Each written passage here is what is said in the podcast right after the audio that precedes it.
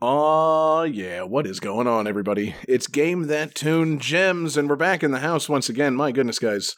It's uh, it's going to be a fantastic month. It's your boy John Harrington here. We've got David Fleming with us. Say hey. Hey.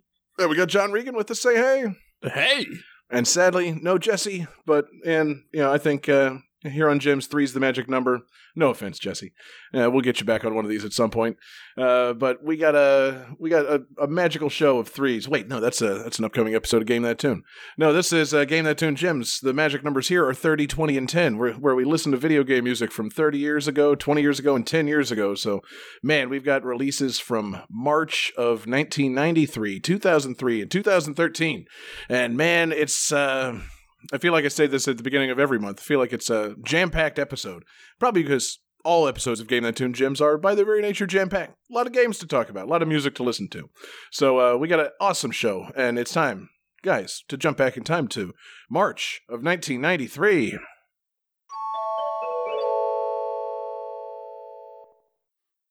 And, guys, let's talk about um, a game for the Sega Genesis. Uh, that's going to start us off this month. That I'm betting Johnny didn't play, and that we only vaguely recall ever using this on Game That Tune prior to this. But we'll see. Uh, Johnny, tell me what you know of the Elemental Master. Oh, isn't that that fighting game um, that Sega made? Um, no, wait, no, that's uh, is that? Shit, what's talking about called? Eternal Champions? Eternal Champions. That is yeah, totally it's, no, no, different. It's, not, it's not Eternal Champions. uh, it's uh, it's the show on C B S with uh, the guy from Trainspotting, and he plays uh, he plays Sherlock Holmes, Lucy Lewis-Watson. It's this game. You know oh, the, okay. I love I love that version of Sherlock Holmes. Yeah, it's good. It's good. Uh, no, it's a it's a Technosoft game, and it's, uh, it came out on the Genesis, and it's like a. Uh, upwards uh, scrolling game, a vertical scrolling game. Okay. Uh, and yeah, you uh, you shoot stuff, but I don't think you're like a spaceship. I think you're a guy. And uh, yeah, it's it's like a fantasy vertical shooter. If okay, that makes like any a, sense, like a Legendary Wings. I was just saying, yeah, game. Like Legendary Wings. See, I, I, I've been waiting for David to jump in and you know save me from having to explain this. Um, but yeah, yeah, you're like a guy with a cape flying upwards and shooting elements, and you're the master of them. Okay. It's good, it's good shit. You know, why the guy couldn't be a spaceship? I don't know. You know, Technosoft was trying something different. They didn't want to make a Thunder Force. They wanted to make a man. They wanted to have a man flying around and shooting things instead of a ship. You know, big, uh, big change of pace for them. um, so, David, you also didn't play this then. You're, you know, remarkably quiet. Um, famously, I was a Sega Genesis owner. Um, right, yes. And so I cle- no, you know, I'm not even going to do the bit. No, I've never played this game. See, it's okay. You know, we should play it though, guys. Vertical scrolling shooters from the early nineties. They've all aged perfectly. They've all got fantastic soundtracks, and uh, we'll talk about every one of them that we can. So uh, for now, what we've got is two songs from Elemental Master and composer Toshiharu Yamanishi. We've got The Dance of Flame, Stage one theme, and we've got Calling on the Dark Dragon King. That's the boss from Stage five. That's the uh, the classic game we haven't played combo of the Stage one and a boss theme for Elemental Master.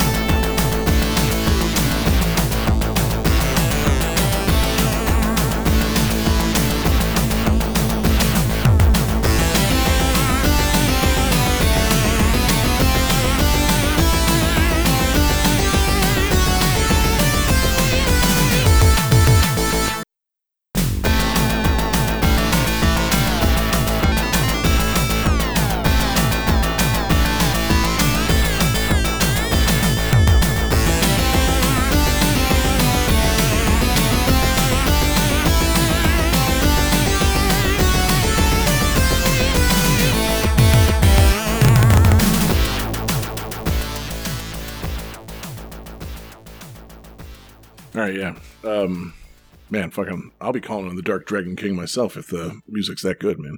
That's uh, mm, that's good shit, man. You know, funky, just you know, mm, fantastic uh, F M synth music right there. Um, good, good start to the show. Fantastic start. And mm. so let's keep that positive momentum rolling, or should I say, let's uh, let's hmm, drive uh, forward with positive momentum, or let's uh, let's take out our putters and uh, try and sink this shot with positive momentum as we talk about another Sega Genesis game. A fantastic Sega Genesis game. Not really. It's Chi Chi Rodriguez's Pro Challenge Golf. Yeah, yeah, Chi Chi. We got Chi Chi in the house, guys. David, since the time that we featured this on Game That Tune, and I asked you if you remember who Chi Chi Rodriguez is, have you refreshed your memory as to who Chi Chi Rodriguez is? I'm very now- familiar with the professional career of one Chi Chi Rodriguez. Okay, it, it was the it was the bracelets that confused you. You forgot his infomercial. Yes, that's what it was. God. David, we, we gotta we gotta go back, man. We gotta we gotta have a you know, serious like remembrance. We have to have somebody unlock our minds and remember the funniest joke that you and I ever came up with, and it at some point involved Chi Chi Rodriguez putting on those wristbands and uh, beating someone's ass. It was God, we were hilarious in seventh grade, David. See, the only joke that I distinctly remember being the funniest ever that we came up with, and I'm sure this makes for great podcast material, but it podcast. was somehow Beetlejuice taking over the body of Ernest. So you had the like spinning, screaming head, like, ah, know what I mean? Ah, know what I mean? That's definitely part of it. Yeah, that was a joke that went on and on. And at some point, we added Chi Chi Rodriguez and his power wristbands to it. So, uh, man, it's because it, you know, we have such a fondness for Chi Chi because we didn't play Chi Chi's Pro Challenge Golf. um, there was, you know, there was no shitty Sega Genesis golf game to sour our opinions of this man. He was. Uh, Simply our you know most favorite Puerto Rican golfer. Um, hell of a guy, Chi Chi Rodriguez. Johnny, you worked at the P G A Tour for a while. Did you work closely with Chi Chi? Oh, yeah, all the time. Mm-hmm. Um, like, fun fact, his first uh, P G A Tour win was at the Denver Open Invitational, and that was the last time they held that tournament. Uh, he shut that tournament down. Yeah, I was gonna baby. Say, yeah, once After Chi Chi, no other man could do. There's no point. Well, Chi Chi took it. We're done. Once you ah. go Chi Chi, you never squeegee. Okay, we almost got there. We're going to workshop that. That's, you know, that's going to be the uh, mission for the show. We're going to work on once you go Chi Chi. uh, but yeah, it's uh, it's that's kind of how I feel about the game. You know, once you go Chi Chi, you don't go back to like N E S Open Tournament Golf. No, no, no. You're on Chi Chi's Pro Challenge now. You're a pro. And the game is challenging because of how shitty it is. um, impossibly difficult putting. But, you know, a nice golf vibe for uh, Chi Chi's Pro Challenge, man. I think I got it. Okay, let's hear it. Once you go Chi Chi, it's all pee pee. Okay, that's still, that's still not great, but I love it. I think we just found the episode title. This is Gems. They don't have titles. They do now. Yeah, there it is. First time. Oh, man. So we got two fantastic songs from Chi Chi's Pro Challenge and composer Masahito Miyamoto, uh, Shige's cousin. Uh, we've got track two and track thirteen from Chi Chi's Pro Challenge. So let's hit those links, baby.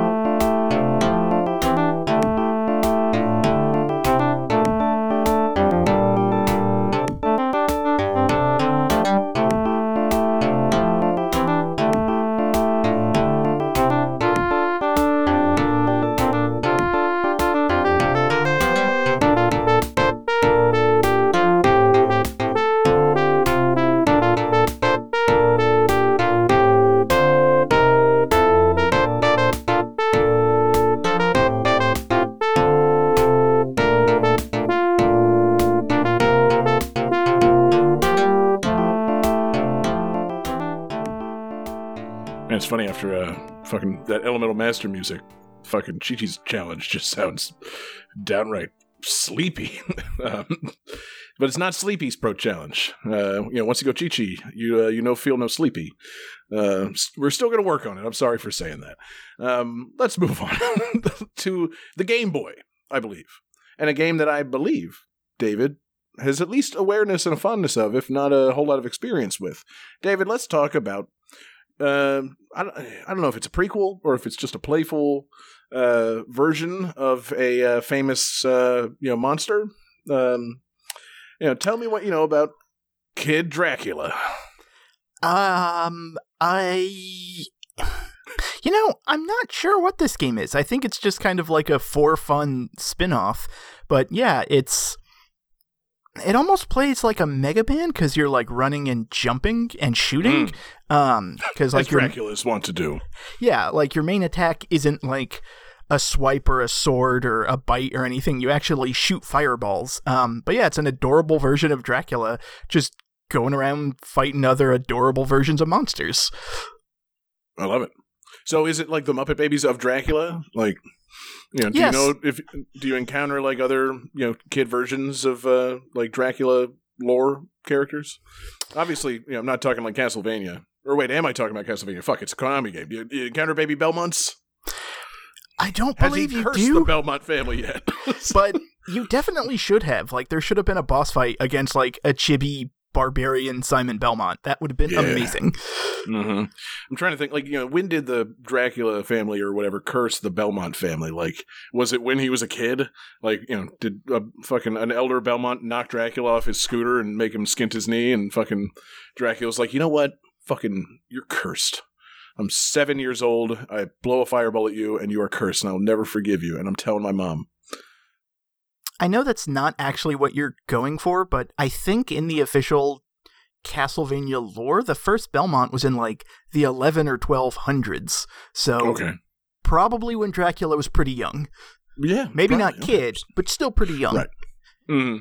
It but probably wasn't like a neighborhood, you know, dispute thing. It was probably still just, you know, Dracula's a fucking, you know, abomination that must be killed. And then he curses the family. It probably They probably didn't grow up together. But maybe, maybe it was um, know, we, Dracula's an abomination and he must be killed. Mom, mom, uh, a Kid Dracula just keeps on asking if he can come over to our house, and I'm not going to invite him in. Like, you know, I simply won't. uh, um, can you tell his mom to fucking make him go away? Anyway, yeah, Kid Dracula, fun game. Fun Game Boy Konami game. And uh, we got two fantastic songs from the uh, the unnamed Konami composing team. Uh, you know, the files are merely tagged Konami. So uh, Johnny can, you know, look this up while we're listening to this. Uh, we got Background Music three and Background Music nine from Kid Dracula.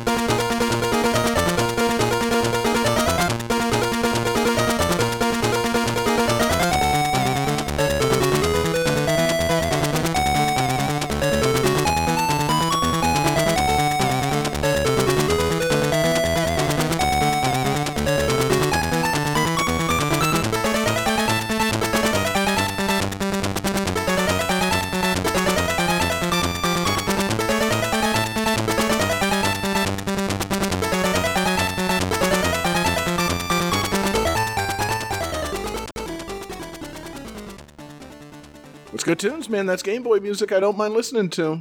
It's, uh, it's got some bops. Johnny, who you got on the composer? Tell uh, tell the people.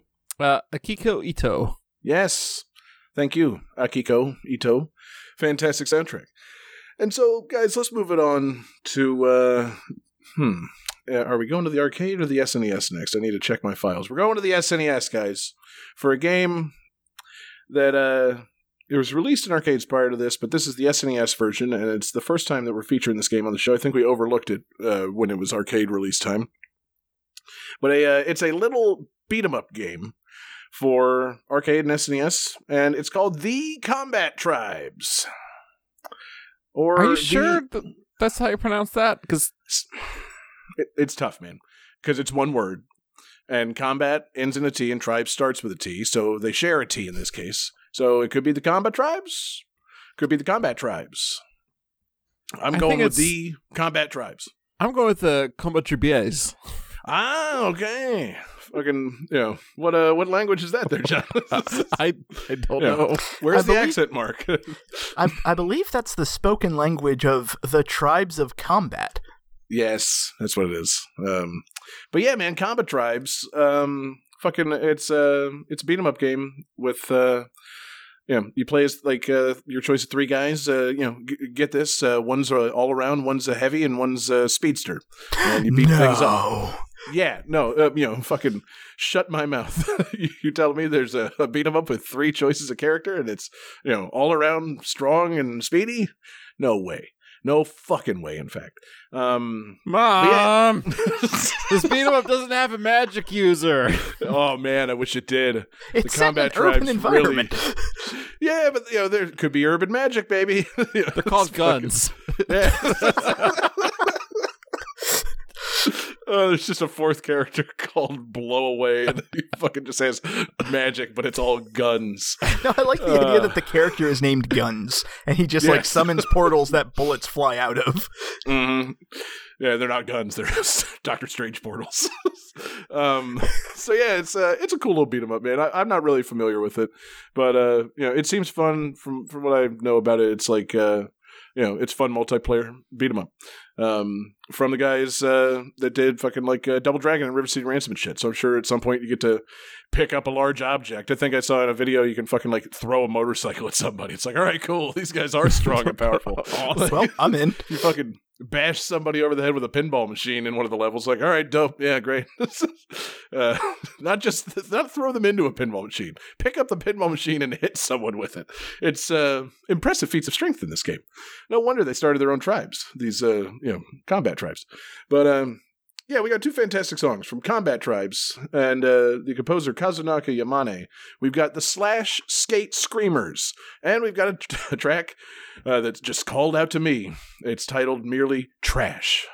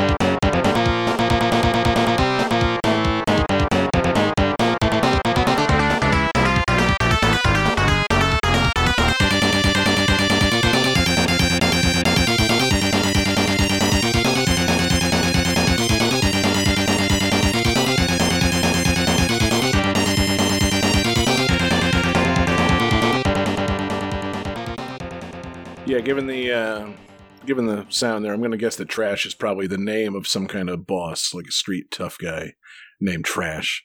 You know, you ever know anybody that went by the name Trash? It's a good nickname. No. I mean, that's what I got called in high school, but...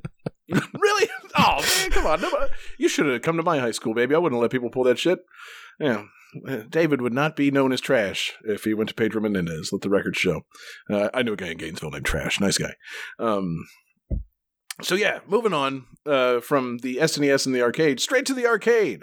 Let's talk about an arcade Neo Geo game that I'm confident just spoke to Johnny and David so much. They played it every time they got the opportunity to. Most likely, anytime they saw a Neo Geo multicade, it contained Three Count Bout, uh, the wrestling fighting game by Neo Geo. Yeah, this is definitely one. Uh, I think I remember seeing at Pizza Hut because I remember them having a Neo Geo arcade cabinet, uh, multicade mm-hmm. cabinet. Um, but I've never actually played this one. Uh, in fact, I don't, think I, I don't think I ever actually played that Neo Geo at the Pizza Hut. I You've just got the Super Bowl and call it a day. I definitely played the Neo Geo at Pizza Hut, but I played Bust a Move. I I never mm. played this. Damn. It looks fucking dope, man. It looks like Street Fighter, but in a wrestling ring. And obviously, it's, you know, it's wrestling moves.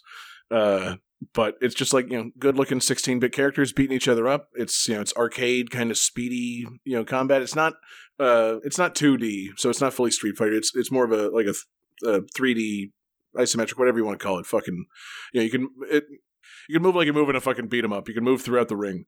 Hmm. Uh, you know, you can run the ropes vertical or you can run the ropes horizontal. And uh, yeah, it's just a fucking uh, it's a it's a wrestling fighting game. So it's, you know, it's like wrestling, but somehow made into, you know, uh, not fixed uh, you know, competition. Like you, you're actually trying to beat each other up, and then you have to press a button to go for a cover. And if your opponent has been beaten up enough. And they, you know, it's like a they can do it in Punch Out, I think, and tap to try to get up. But if they've taken too much damage, they're just not going to get up. You're going to get your three count. So it's uh, it looks dope. Fucking, you know, fucking sixteen-bit wrestling fighting game. You can, like, you know, run and hit the ropes, and then hit guys with like flying fucking kicks and knees and shit. You know, you can uh, you grapple with guys, and whoever wins the grapple gets the chance to pull like a fucking sick ass, you know, power move, do like a like a big suplex or a fucking like pile driver. You know. It's uh, it's cool. And it's got good music. It's got the S N K sound team making fucking sick-ass fighting game tunes. So we've got two songs from Three Count Bout. Uh, we've got the Fire Muscle theme of Macho Man. And we've got Burning Super Megaton Kick, which apparently is not anyone's theme. But that, I mean, how do you resist a track called Burning Super Megaton Kick? David, tell me how. How do you resist that? Uh, you don't. Exactly. Thank you.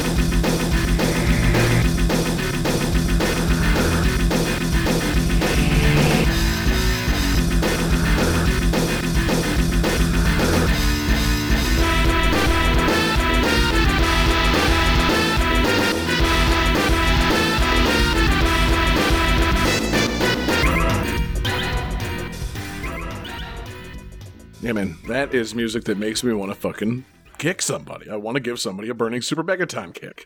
Yeah.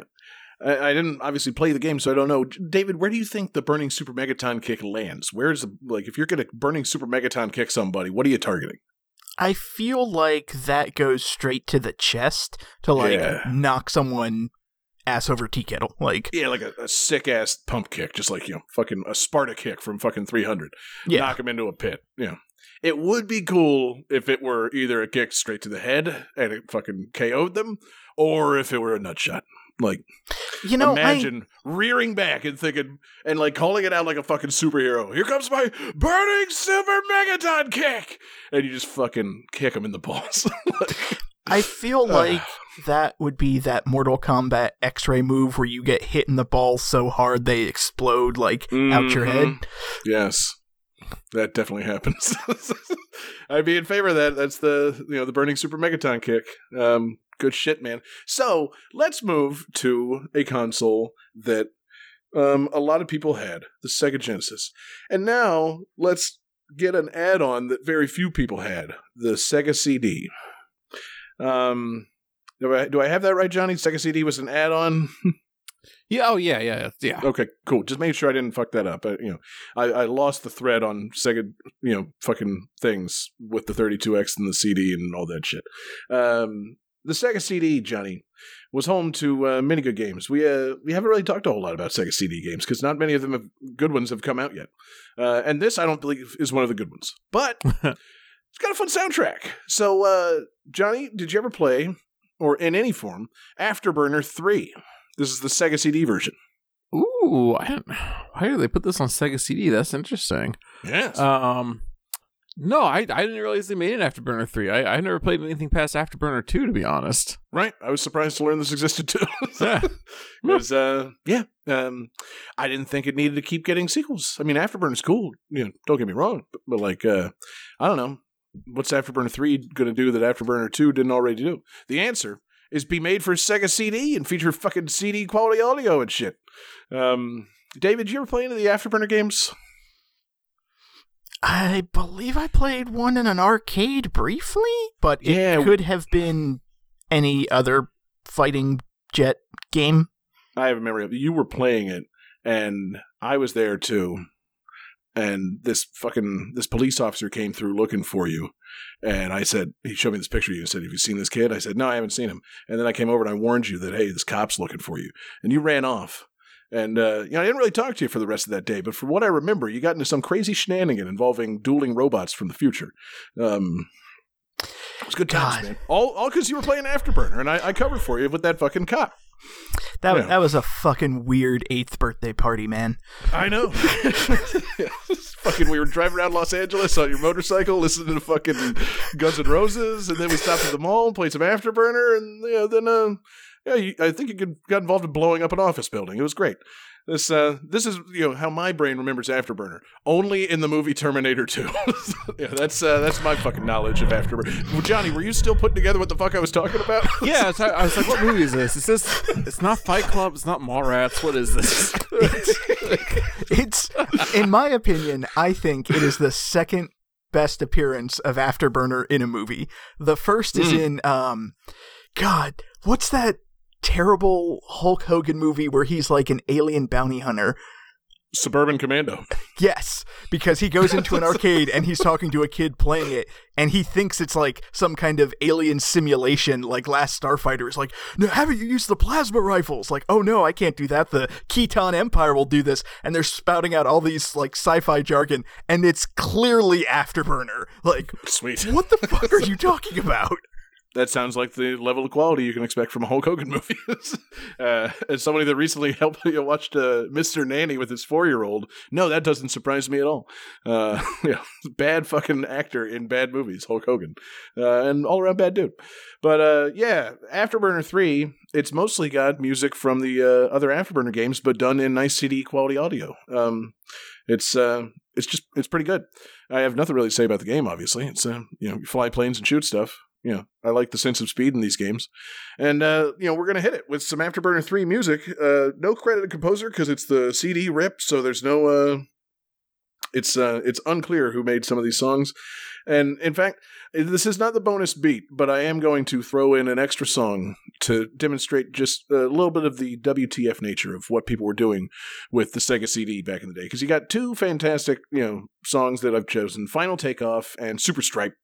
Those are actual Afterburner songs. And then for some reason, there's going to be this first song that plays when you're entering your initials uh, for, you know, getting a high score in the game. So here come three songs from Afterburner three. One, two, three, make it!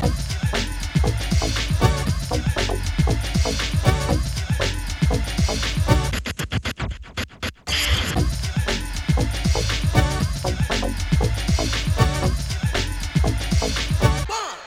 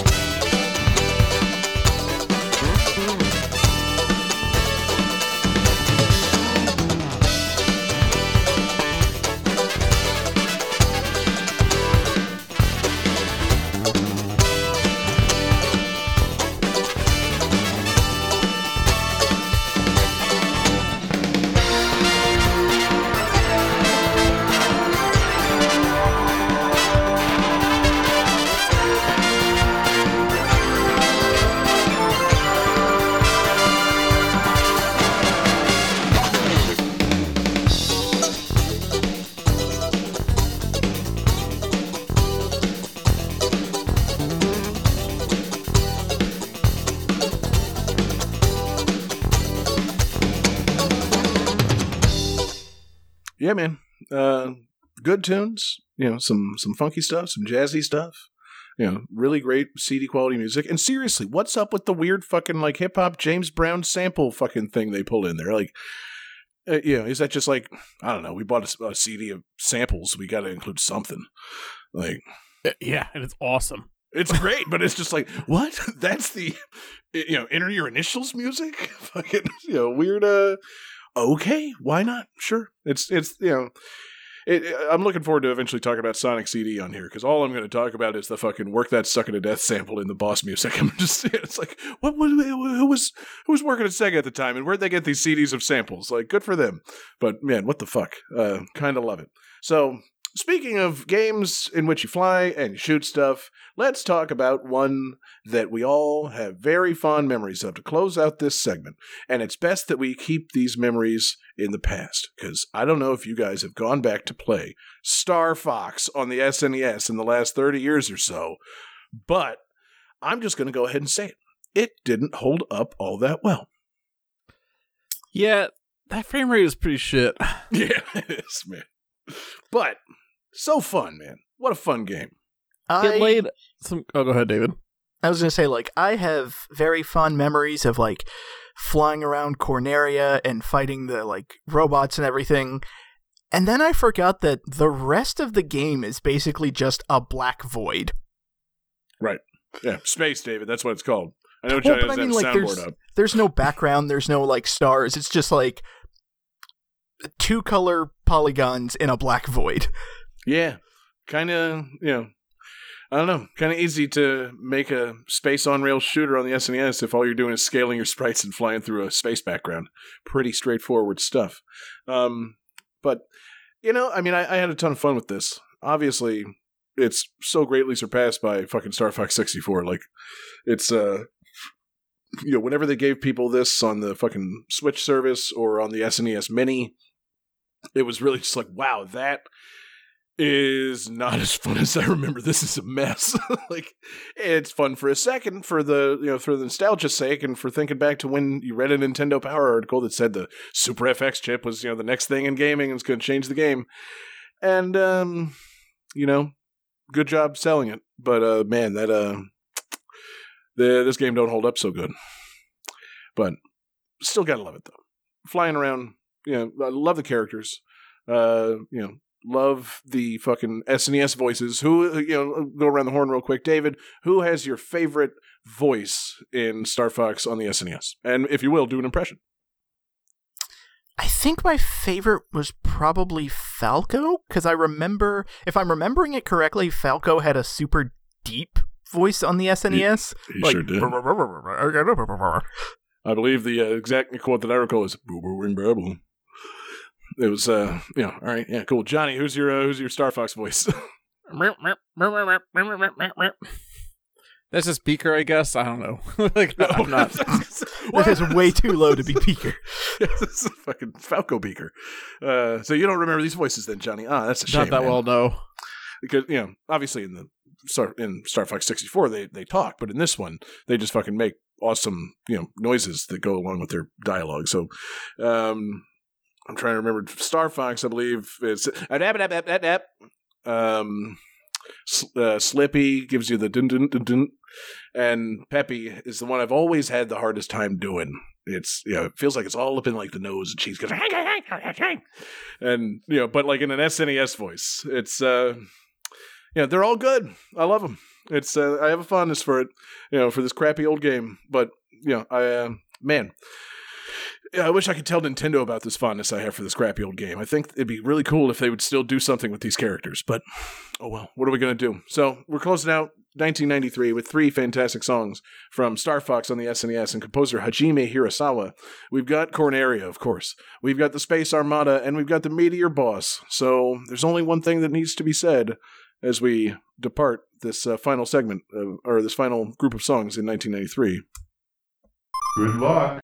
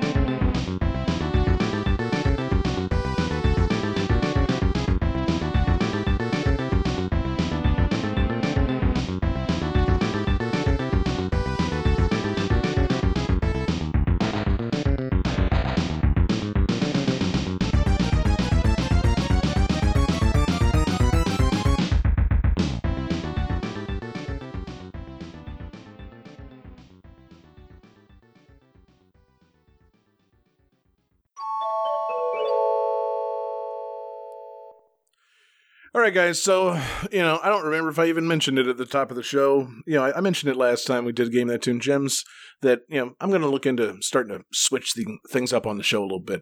And I feel that this month has such a strong two thousand three segment that it should be our final segment because I feel so much less strong about all the games featured in the twenty thirteen segment. Still good games. Don't get me wrong.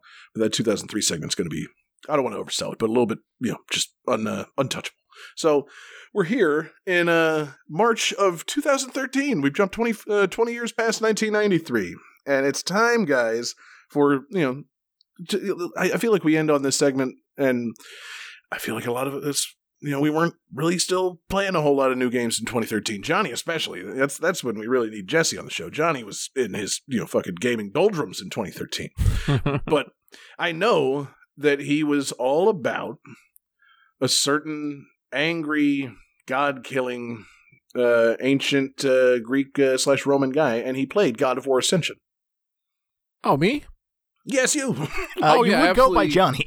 Yeah, I absolutely ascended to that game. Yes, um, I love uh, Kratos, and I love playing uh, the God of War games and and winning all the wars uh, that you do as the God of War, right? Against the gods, yes. Yeah. And, um, yeah, I think this is the one where you defeat Helen of Troy, um, and you do the whole Trojan horse thing. I think you oversee all that. Um, I'm actually mm-hmm. not sure if, if that's all the same war or not, to be honest. Right. They both have Troy in the name. Um, David, you're more of a, you're more of a history guy and a, I don't know, a killing gods kind of guy. Did you ever fuck with any of the gods of war? I did not, but it was always a series that I wanted to get into because mythology, and it's basically a hack and slash. Like, this seems like it would be a lot of fun. Uh, yes. Although I, I do want to go to something Johnny said. I don't know if he was doing it intentionally or not, but that just just kind of hit me. Like, the character is Kratos, but he's a Spartan warrior, so his name probably should be pronounced Kratos. Hmm. If you know, Johnny, you should probably write him and fucking tell him, like, listen, I need you to go back and redub these games. You've been fucking this up. You know, long A doesn't feel right, man. It, it's simply a, it's a serious anachronism in this otherwise historically accurate game. I know also, you're working on the God of War, you know, re-release uh, collection, so go back and redub them while you're at it. Mm-hmm. So, hang on. There was God of War, God of War two, God of War three. Where is Ascension in that? Uh, this one, I believe, is the prequel. Um, it's, uh, yeah, uh, I don't know, man. I didn't play these fucking games. Like, uh, you know, I'll be honest. I, I don't love the God of War series. Like, the, the combat's a little too repetitive for me. The bosses are super cool, and the and the, the mood is good. And the two newer ones, that, you know, they look cool. I, I didn't uh, play fucking Ragnarok yet. But, like, nah, God of War's not really my fucking series, man. Uh, I feel like it, it could be if the games were just a little bit more fun to play. But, I don't know. Like, I don't get off on fucking just doing pretty repetitive gameplay where the reward is like mega violence. You know, it's not really my speed anymore, nor was it really even when the series was big. But uh, yeah, I'm pretty sure Ascension is uh, the the prequel. So apologies to all our God of War heads out there. Uh, you know, we're not doing this one justice, but we did, we've got two fantastic songs from God of War Ascension uh, from composer Tyler Bates. We've got the Awakening of the oh, that's a word. Heck. Hmm. Hecatonchires. Johnny, you're the guy that pronounces these things. Say this word. Hecatonchires. Uh, I believe it's pronounced um, Hecatonchires. Yes, thank you. It's uh, probably a little Gaelic. Um, we got that, and we got the Trial of Archimedes uh, from God of War Ascension. You know, we're going to leave the series behind because I can't pronounce these words.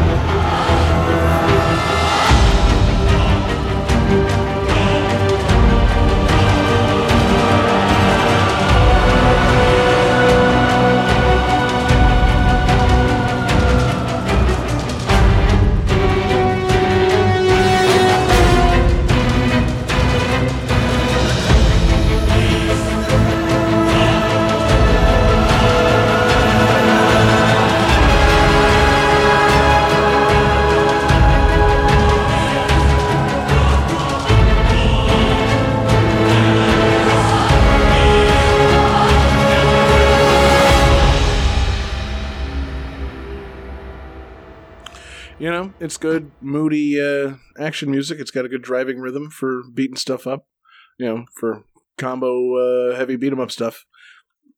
Yeah, I'm sure there's charm in this game. But, uh, yeah, I don't know, man.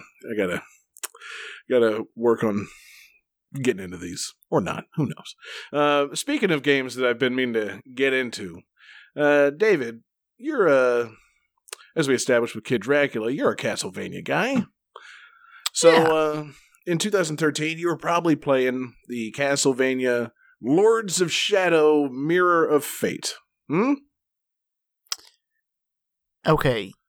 Because the subtitles throw me off. Is this the PlayStation three Xbox three sixty one, or is this the one that got put on the three D S? This is the three D S one. That's why I asked you, actually.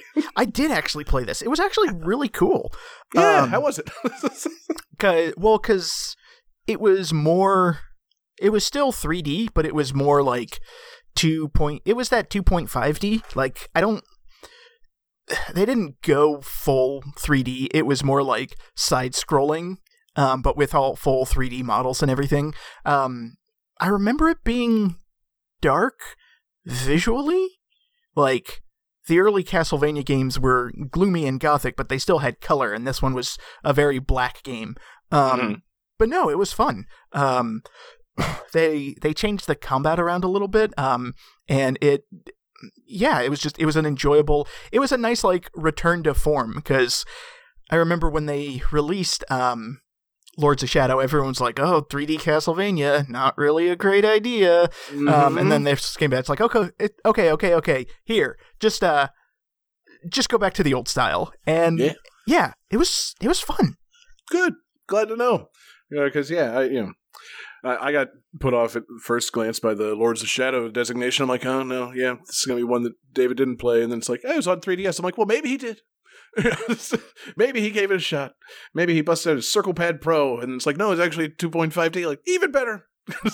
So good, man. Glad you, uh, glad you got some fond memories of it, because we got some fantastic tunes from it, from Castlevania: Lords of Shadow, Mirror of Fate, and composer Oscar Araujo. We've got Theater and Executioner.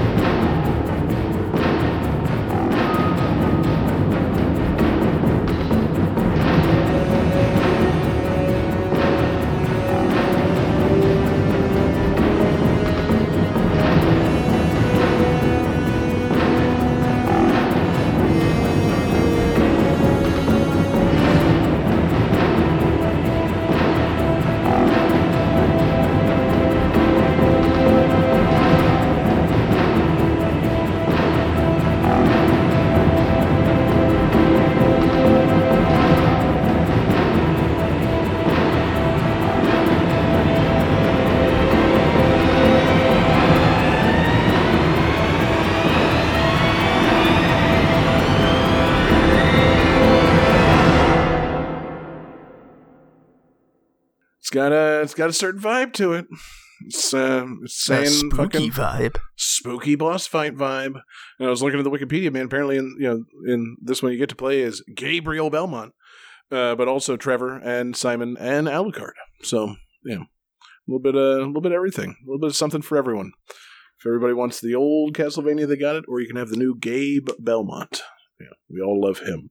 Um, so moving on from something spooky on the three D S to something spooky on the three D S that I actually, this is the game I figured David would have played rather than the last one. So David, it's two thousand thirteen.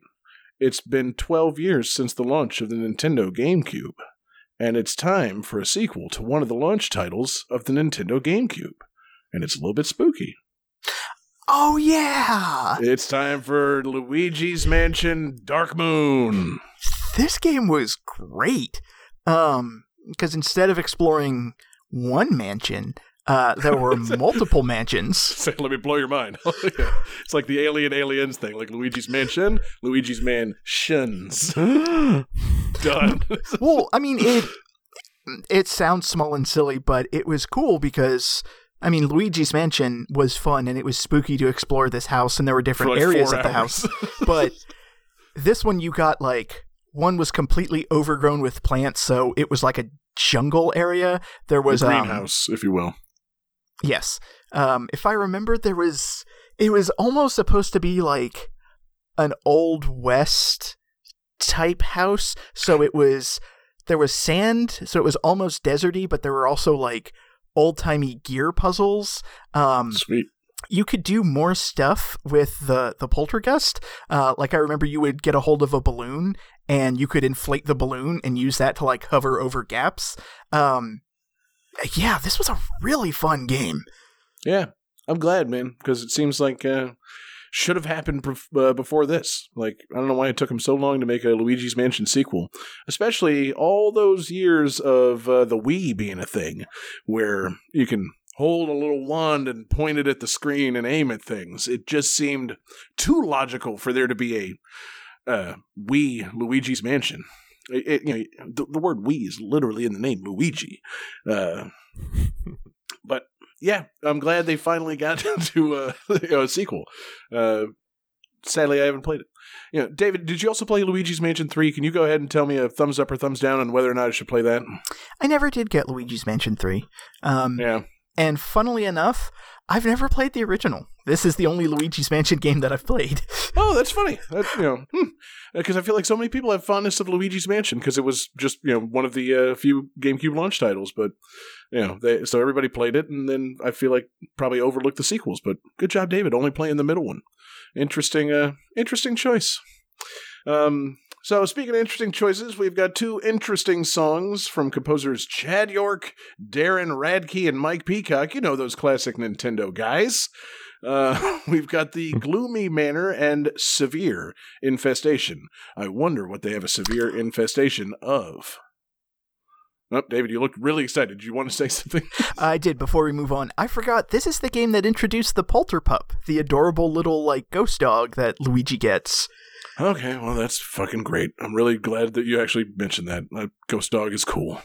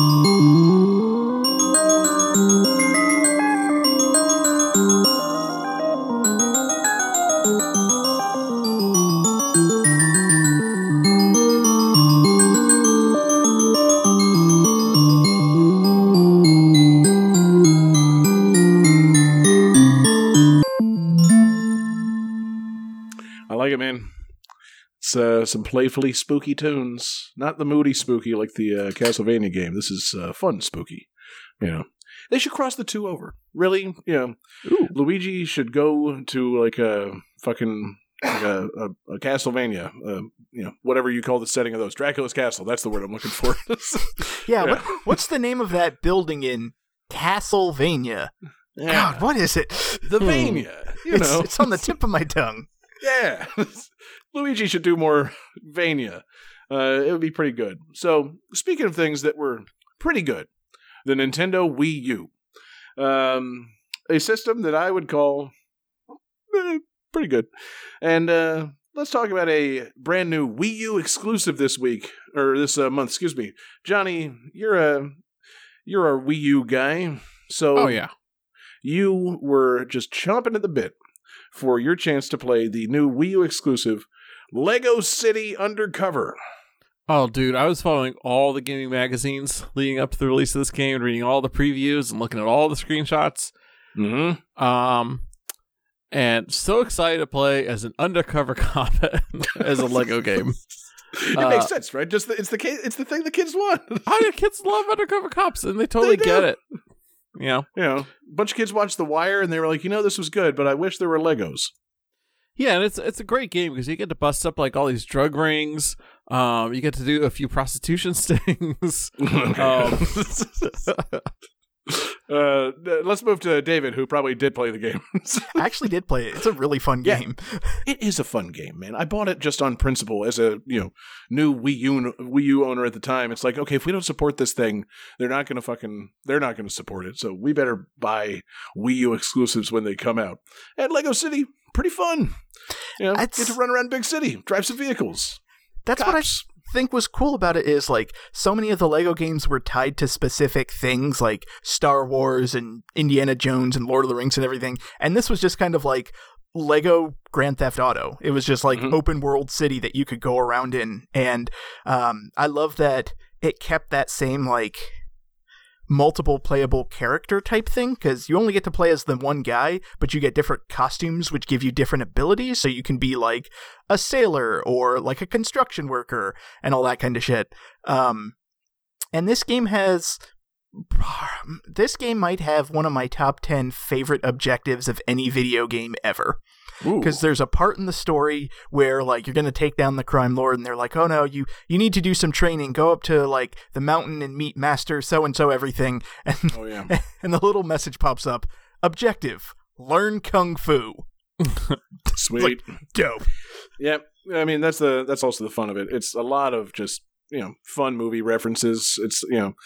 It's not tied to any one movie, so they just they loaded it with other movie stuff. So yeah, you go to learn Kung Fu, and they do a, you know a bit of a Matrix thing, and yeah, it's fun. It's lighthearted. It's it's a uh, it's you know really it's it's worth playing. It's a fun little game. How uh, many uh, how many pedophiles do you bust in this game? And do you have any moment where it turns out that one of your your partner was actually one of the pedos that you're busting? Thankfully, every character that you bust in the game is a pedo. That was what they. Uh, That was the subtext of the game. Uh, all, you know, if you rearrange the letters in the word LEGO, you get pedo. Um, Oops, all pedophiles. Yes, exactly. Pedo City Undercover. That's really what it was. God, um, can you imagine they made it like... No, I can't, Johnny. Let's just not go down that road. Whatever you were going to say. um, but yeah, it, it's a fun game, free of pedos. Uh You know, but which is important know, for a LEGO game. Exactly. You know, light on pedos, heavy on LEGOs, the way a LEGO game should be. Uh, so we've got two fantastic songs from LEGO City Undercover and composer Paul Weir. We've got the car chase main fight theme, and we've got the prison brawl, as you would expect in a LEGO game.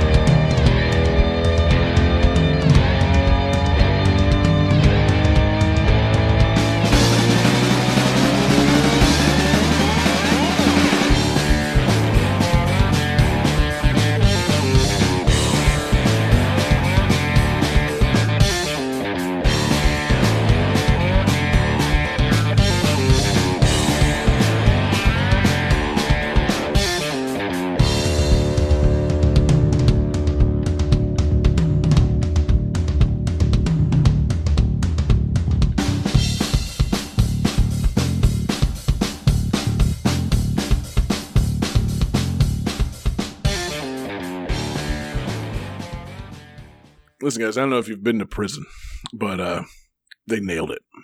They nailed the sound of a brawl in a prison. LEGO City, they know it, man. They, you know, they, they did their homework. Yeah, good for them. Yeah, they, they did the cop research. They did the criminal research. It's uh, you know, real uh, real grounded, you know, uh, game. LEGO City Undercover. So let's move on to. Uh, You know, there's no real uh, preamble for this one. It's something I know that only David has played. It's a three D S game from uh, some freaks, some dang-ass game freaks, if I'm not mistaken. Um, maybe I am mistaken, because David's giving me the uh, inquisitive look. Uh, David, tell us about HarmoKnight. God, was this twenty thirteen? It um, was re- released in Japan in twenty twelve, worldwide March twenty-eighth, twenty thirteen for the three D S. And yes, Game Freak, game dang ass freaks. Yeah, HarmoKnight was great. Um, like I love Pokemon, but I wish Game Freak were allowed to do more other things. Um, it's basically like it's like Bit Trip Runner. It's like a running rhythm game where you star as this cute little like sword fighter who has to like build up tempo to like fight monsters and stuff. Um, and yeah, you're just like hauling ass with this giant staff that looks like a musical note, uh, and you're mm. just kind of like whacking things to the rhythm of the music. It's very charming. It's very fun. I'm not one for rhythm games, but I really got into it. Yeah. Cool, man. Yeah, you know, Game Freak should be set free to do other things. Give somebody else Pokemon and give Game Freak uh, free reign to do anything. They've earned their blank check. They fucking, they've done Pokemon for, you know, what? Fucking twenty-six years now. Fucking let him do something else. Um, because yeah, I know that you uh, you just like this game, man. It's cute, and it seems like if they did a you know game like this instead of being like a little three D S eShop game, if they were given the you know chance to make a a big a big full price game, I bet you they'd come up with something fun. These these game freaks, man. They uh, they got they got some ideas. You know, or at least it's, you know, you think they've got some ideas. Maybe they don't. Maybe they really only have Pokemon, and then every now and then they do like one little thing. But I don't know. We'll never find out because they're just stuck making Pokemon. That's uh, that's the beauty of it. I also liked, because it was by Game Freak, like they're very protective of their stuff. So you don't see a lot of, you don't, there's no like Pokemon items in Animal Crossing. Like they don't license their stuff out. But mm. if I remember, there were Pokemon songs in this game because it was all in-house by them. Right. Probably. I probably should have uh, pulled some Pokemon songs when I was pulling the music for this.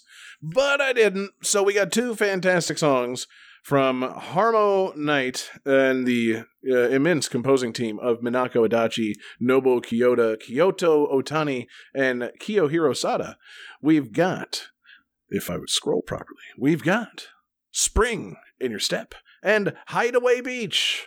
Uh, sounds like uh, just a fun little uh, walk to the beach. So let's put some spring in our step with HarmoKnight.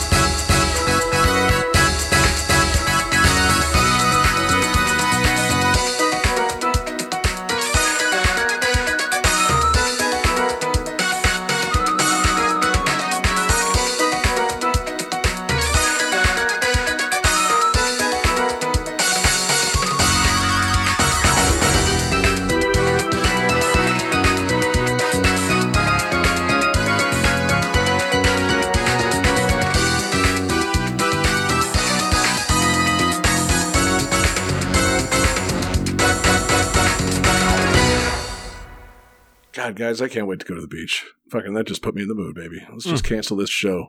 Yeah, or, or let's just get together at the beach and record the next Gems. What do you guys think? Ooh, like, I can uh, do that.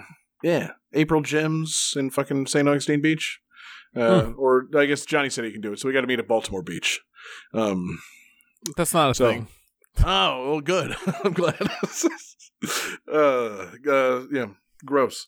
So, um, speaking of uh, Pokemon and Game Freak and uh, maybe doing something a little bit different, we're closing out this month with a Pokemon game.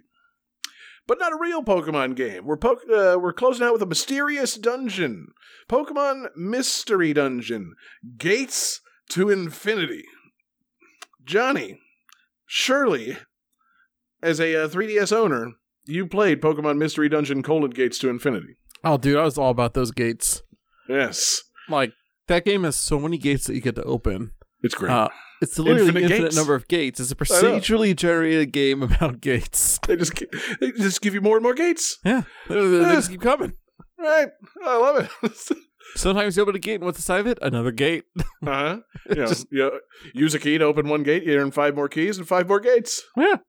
It's awesome. It's addictive. It is, man. God. You know, opening those gates as those uh, those adorable little Pokemon. It's, uh, it's how they get you, man. You know, all it takes for you to fucking have a perfect addictive game. Infinite number of gates to open and Pikachu wearing a little scarf or a bandana.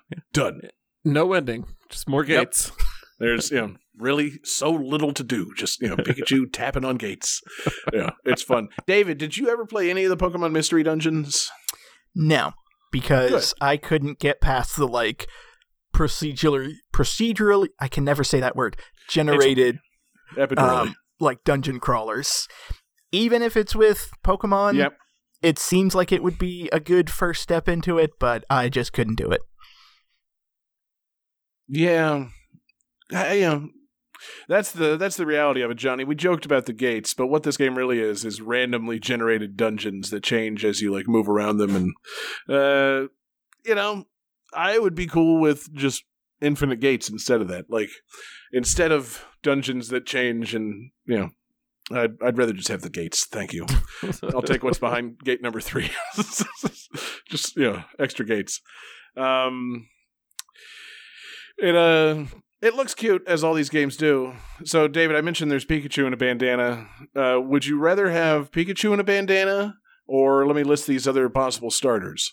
Uh, Oshawott with a bandana? Pass. Te- Tepig with a bandana? Uh, maybe. Snivy with a bandana. I take Snivy. Or, or Axew. Oh, bless you. What? With a bandana. Axe? uh, A X E W. I don't know what this fucking thing is. He's from Gen five. Some kind of dragon? Oh, yeah. yeah. I would take Axew because it evolves into a badass-looking dragon, Haxorus. Yes, with a... With a scarf on, though. With a bandana. Yeah, it'd be pretty cute. I don't know, man. I think uh, I think Snivy with a little bandana on is pretty fucking cute. He's got a little stinker look to him anyway, so, yeah, it's good. Johnny, you can have the pig. All right. Cool. That's what um, I wanted, so jokes on you. I actually like Tepig, though. No, Tepig's cool. Um, but, yeah, no, these games, they're... Uh, They're they're they're fun and bright and colorful, and yeah, they got nice music, but they're just uh, they're not for anybody. Uh, so we got three fantastic songs closing out this segment from uh, composers Keisuke Ito and Yasuhiro Kawagoe. We've got Infinite Dungeon three, an unusually named song for a song that ends after three and a half minutes. Uh, Forest of Shadows and Boss Battle from Pokemon Mystery Dungeon: Gates to Infinity. So let's, Johnny, as we begin these songs, you start closing up the gates, lock down the gates, and we're going back in time after this to two thousand three. So let's uh, let's hit it.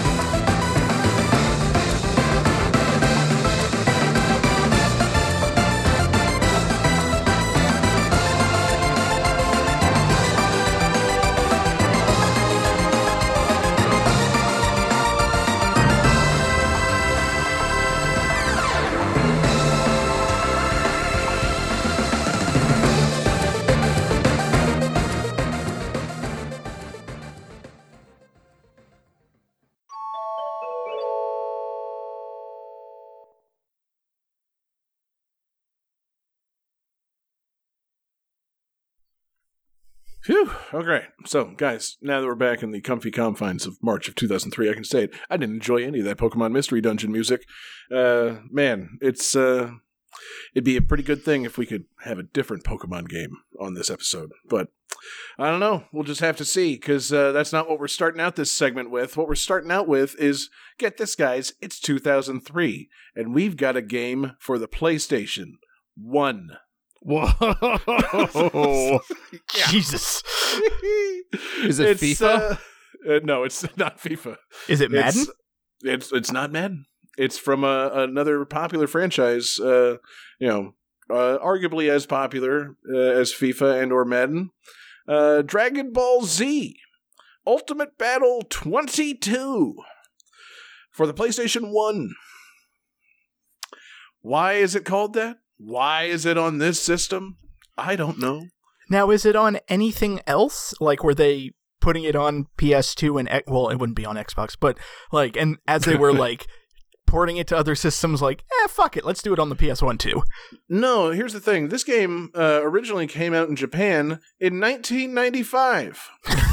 Wow. And then for some reason, they decided to port it to the fucking, you know, to uh, America in two thousand three.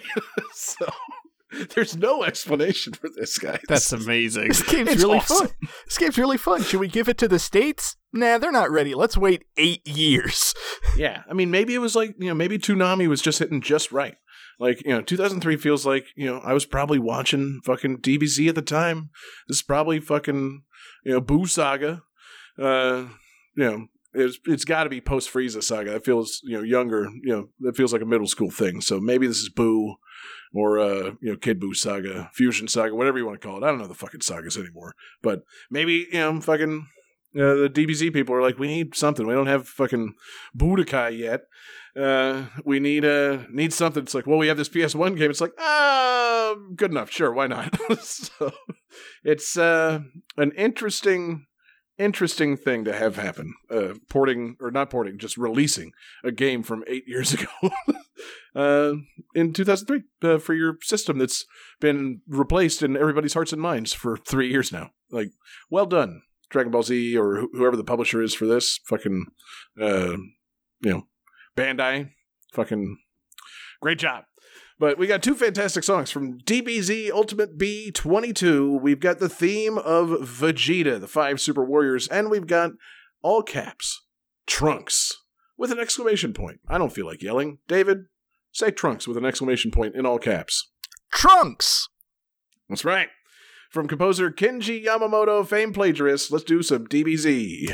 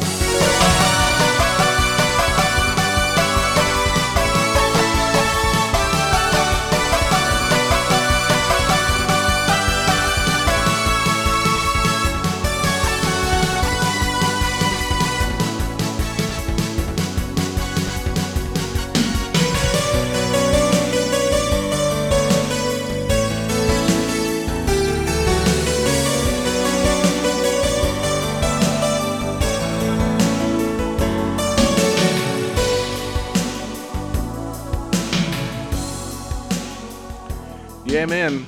Those uh, were the Ultimate Tunes from the Ultimate Battle for the Ultimate PlayStation. Oh, wait, no. From the first PlayStation.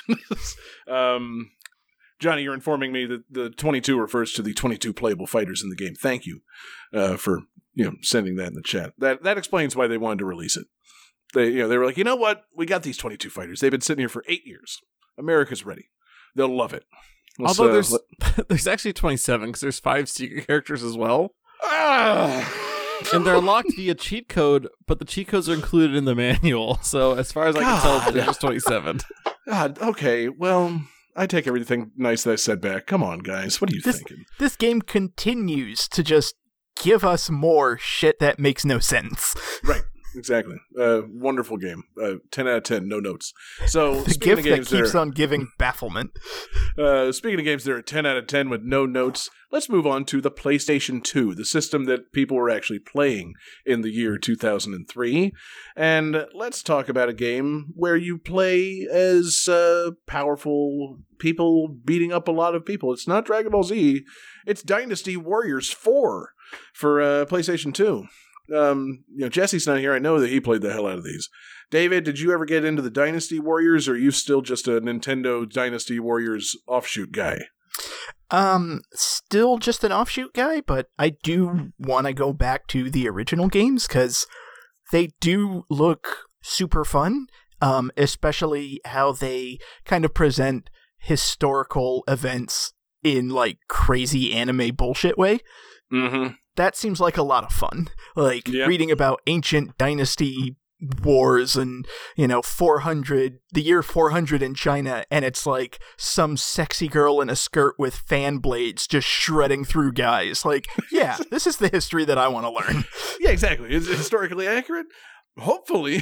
But, yeah. uh, probably not, but it'd be pretty great if it were. I do like that the Wikipedia article immediately says, as the series has progressed, it's strayed further from the actual plot of the Romance of the Three Kingdoms. Like, no kidding. uh, did that need to be said? Like, guys hitting, you know, a hundred guys at once with one attack? Like, it's really kind of lost the thread. Mm-hmm. It's mm-hmm. it's like that credit in Cocaine Bear. It's like, this movie is very loosely based on true events. Like, yes. You don't say. Yeah, Dynasty Warriors should have been doing that. Like, you know, the, you know, uh, the following story you're about to see is true. You know, the names haven't even been changed, but it's, you know, really not true. I was going to say, it's like, what it, what part of that should Dynasty Warriors be doing? Adding completely redundant credits or having you fight cocaine bears? Man, I mean... Cocaine Bear would be a fantastic final, like, unlockable for Dynasty Warriors. Like, just, mm. you beat up all these fucking, you know, feudal, uh, you know, whatever, wherever the Romance of the Three Kingdoms took place. I can never remember if it's fucking uh, Japan or China. I feel like it's Japan. No, uh, these were these were set in it, China. Samurai Warriors was history? set in Japan. Yeah. God, yeah. How the fuck did I get that mixed up? Silly me. But yeah, after you you know beat your uh, beat your way through all of Chinese history, Cocaine Bear's waiting as the final boss. It'd be pretty good. Although uh, I guess technically if it was set in China, it wouldn't be Cocaine Bear, it would be Opium Panda, but still mm. pretty badass character. See, but like what if, you know, it, like a portal opened up at the end in the post-credits scene of Cocaine Bear, the bear falls through a portal to ancient China and you just get Cocaine Bear straight up in Dynasty Warriors. Like, you know, I would and love he the hell introduces out of that. He introduces cocaine to pandas. And, you know, what if pandas, you know, several uh, you know, hundreds of centuries ago fucking started doing cocaine? They probably wouldn't be so lazy. Yeah, they probably like, start fucking again. Yeah, it'd be great. Fun fact about pandas, like, they just don't breed. Like, you yeah. have to have people get involved and, like, make them have sex with each other. It's very yeah, weird. No, it's, it's pathetic. Um, but, yeah, it'd be pretty great if pandas had been fucking doing cocaine years ago. They'd be, the evolution would have been completely different. They'd be, like, just oh. skinny and jittery, but they would be fucking all the time. yeah. They're, ah, they're one man. of the few species that aren't extinct because of us. Like, yeah. Because we've been putting their fucking, you know, we've been literally pushing them together and making yeah. them fuck for a while. That's, you know, pathetic and weird. But anyway, speaking of things that aren't pathetic and weird, Dynasty Warriors four and uh, fucking, you know, the uh, composer merely listed as Masa. I do not remember who that's a fucking uh, working name for, but we got two fantastic songs. We've got Dancing Wizard and we've got Heavy Gauge. So... Let's uh, let's give pandas cocaine, please.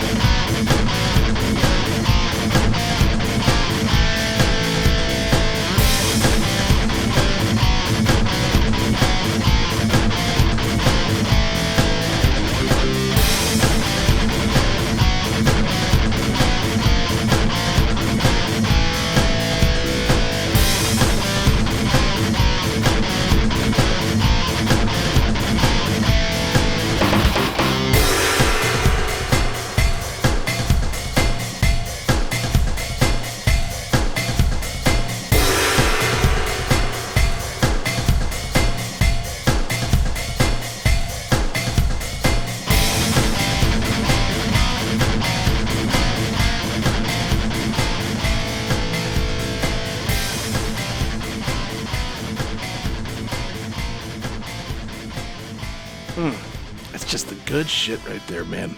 Fucking little uh, traditional instruments and a lot of rock. That's uh, that's my fucking jam, man. Dynasty Warriors is good. It's real good. So uh, moving from ancient China and uh, you know, guys fighting each other to uh, contemporary America and guys fighting each other. Let's talk about a game that, you know, I should have put more time into this one back in the day. This is on me. I played a lot of the sequel, but it's time for the birth of a new franchise of fighting games. It's time for Def Jam Vendetta. The game we all need more of these days. I mean, this, I cannot believe this series ended after three games. It's, you know, it's just upsetting. Should be a yearly update like Madden. Just swap in the new rappers. like, uh, um. Is Vendetta the one where you can unlock Abraham Lincoln? No. Not to did, my knowledge. Did I make that up? I, I feel like th- there was a Def Jam game with Abraham Lincoln. Uh, hold please. I'll personally Google that. Um... It says it features forty-six playable oh, characters. No, that's Def Jam Icon, the really shitty one. Okay. So, sorry, David. That's really funny. That almost makes me want to play fucking Def Jam Icon again and unlock Abe Lincoln. I don't... You know, I, I don't know why that's in there. A thank you to him. you know, like, I, I, I don't want to get like, into it. I don't know. I I kind of feel like Abraham Lincoln is pretty important in black culture. That's particularly Maybe, black American culture. That probably is exactly why he's there. Like, you know, it's, it's pretty cool that you freed the slaves because here we are, you know, a century and a half later and we've got fighting games and they fucking rule. like, it's a it's a tag team of Abraham Lincoln and John F. Kennedy. oh, God. Thank you. Please. Um... But yeah, no, Def Jam Vendetta is the first one, and it's the one I didn't play as much of because it's uh, heavy on the pro wrestling. It's not as much of a fighting game. I like the second one. I like Fight for New York because it's like a arena fighting game. This one, you know, back in two thousand three, I wasn't as into pro wrestling as I am now. So I didn't play this one very much because, you know, I don't know. Like, it seemed a little too, not too silly, but just like, I, you know, I, I don't know. It's not what I want to see these guys doing. Like, I want to play a fighting game as D M X and beat the shit out of somebody, but I don't want to do it in a wrestling ring. It's odd, but I like that they went for it. Uh, just take a take a bunch of rappers and throw them in a wrestling setting, and you know, hang a story on it, and you got yourself a fucking really fun game. Um, And, you know, knowing now what I know about it, I wish I had played it because it's made by fucking uh, the guys that did the really good W C W games for the Nintendo sixty-four. Like, it's a, it's got a solid base of a good wrestling game, and they just threw rappers at it. It's uh, it's pretty fucking great. Um, you know, light on the roster on this one. There's a bunch of made-up guys, and then there's like, you know, hold on, one, three, four, uh, about thirteen, uh, you know, thirteen real-world rappers. Um, but... Yeah, it's uh, it's it's a great start to a series, and you know, fucking Fight for New York's one of my all-time favorite games. And then Def Jam Icon kind of loses the thread, but now David's telling me there's Abe Lincoln in it, so maybe it's great. Maybe it secretly doesn't suck. The gameplay sucks in Icon, but you know, maybe the game itself doesn't actually suck. Maybe they were having a lot of fun. I wish they would make more of these. You know, let's go back to Def Jam Wrestling. Fucking, you know, Ghostface fucking wrestling with Funkmaster Flex. Yeah. And, you know, like fucking uh, Johnny, name a rapper that besides the three that I've named so far that's in this game, because these are not, you know, these are not household name rappers that are in this game. They they did a little better on the household names for the sequel, but you know, Johnny, name a name a rapper that's in Def Jam Vendetta. I'm pretty sure Method Man's in this one. You're right, Johnny. Well done. Method Man is in Vendetta. David, it's easy for you. You got it. Name a rapper.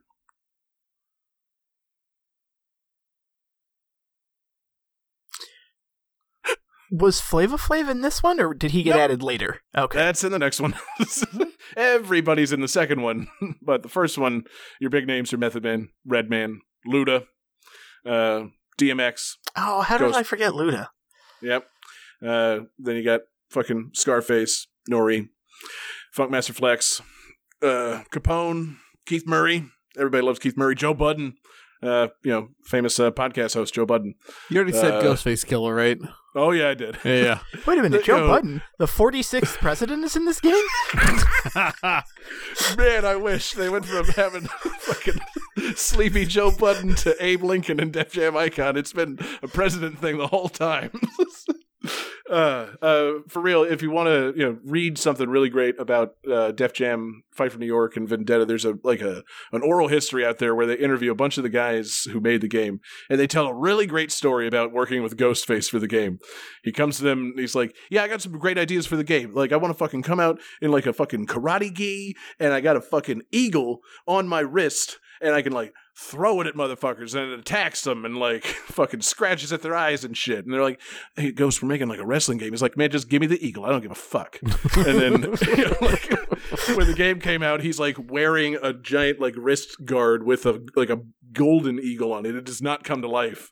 And like, I want to say there's something where like he talks to a producer later, and the guy's like, "I'm sorry that we couldn't make the fucking eagle work." He's like, "Nah, man, it came out. It came out good, man. It looked good." Yeah. It's just like they were just having fun with these games. I love it. So uh, I, I have a tangent for after the show. Good, good, good. Uh, we got two fantastic songs from the awesome soundtrack of Def Jam Vendetta. And, you know, these are pulled straight from the game, so I do apologize for those looking for brutally explicit rap. There won't be any on this one, because that is also one little downside of this game. Censored rap in the Def Jam game. Shame on you, people that made the game. Make it in for mature and put the fucking explicit rap in there. But we've got M O P performing Stomp the Shit Out Ya, and we've got D M X with X Gone Give It To Ya, because fucking of course we do. Dugged out militainment, Def Jam Vendetta, coming at y'all straight to the studio. Yeah, yeah. We up at M O P. M O P. M O P. It's good, showing us love, showing us love. We'll be returned. C N N. What? Stomped it out you. M O P. What? Stomped it out you. I still don't doubt you. Don't give a fuck about you. Get at you and hit at you and knock something out you. M O P. What? Stomped it out you. C N N. What? Stomped it out you. I still don't doubt you. Don't give a fuck about you. Get at you and hit at you and knock something out you. You can see me in the hood. I told him I break wood. I told him to cut. Cut him up, something good. I said, rock him down, break him down, go fuck him down, tear them up. Tell him we don't round. Uh, two to your dome. Two from the chrome. And stupid at least two blocks from his home. Uh, C four your car. Melt down the Thames. Leave no evidence. All we left is rims. Hallelujah. You see them go through ya. Mind like criminals. Tips like computers. We are C N N. One hand on the steering wheel. The other on the trigger. Stop us. Never. Pop us. Never. We coming back every year. We back like whatever. It don't matter if you skinny or fatter. Still blowing brains out of his bladder. Now we coming for the game. Got a palm full of. Still stomped out. Militainment all name. Never miss when I aim. What the f*** is your luck? Uh-huh. You wildin' off the chain. See me bucking up. Yeah, C N N. What? What? Stomped it out you. M O P. What? What? Stomped it uh, out you. I still don't doubt you. Don't give a f*** about you. Get at you and hit at you and knock something out you. M O P. What? What? Stomped uh, out you. C N N. What? What? Stomped out you. I still don't doubt you. Don't give a f*** about you. Get at you and hit at you and knock something out you. What the M O P? Yes, them Saratoga O Gs. Yes. Sip cognac, blow. Yes. In the forte, yes. B K all day, and we do it our way. Stomp the out and day all day. Stomp the out your room. You need one slammed in your face, be hung out to dry and left there to yes, die. Yes, y'all, you can spread love or take six. This ain't the Matrix, you fake. I don't gang bang, freeze in my blood. I'm quick to bloody your grip thing. Cripple of blood. Give them. These ain't worthy of love. They should be put in the hole that was recently dug. Kill it. Pass me the jug. Ghetto unplug. My family's the type to turn it into Fight Club. We foot soldiers. Stomp the out ya. M O P, C N N. Stomp the out ya. Warriors. Capone, Nori, William, Womack, whole lot. C N N. What? What? Stomp the out ya. M O P. What? What? Stomp the out ya. I still don't doubt you. Don't give a fuck about you. Get at you and hit at you and knock something. I'm out ya. M O P. What? What? Stomped it out you. C N N. What? What? Stomped it uh, out I you. Still don't doubt you. Don't give a f*** about you. Get at you and hit at you and knock something out ya.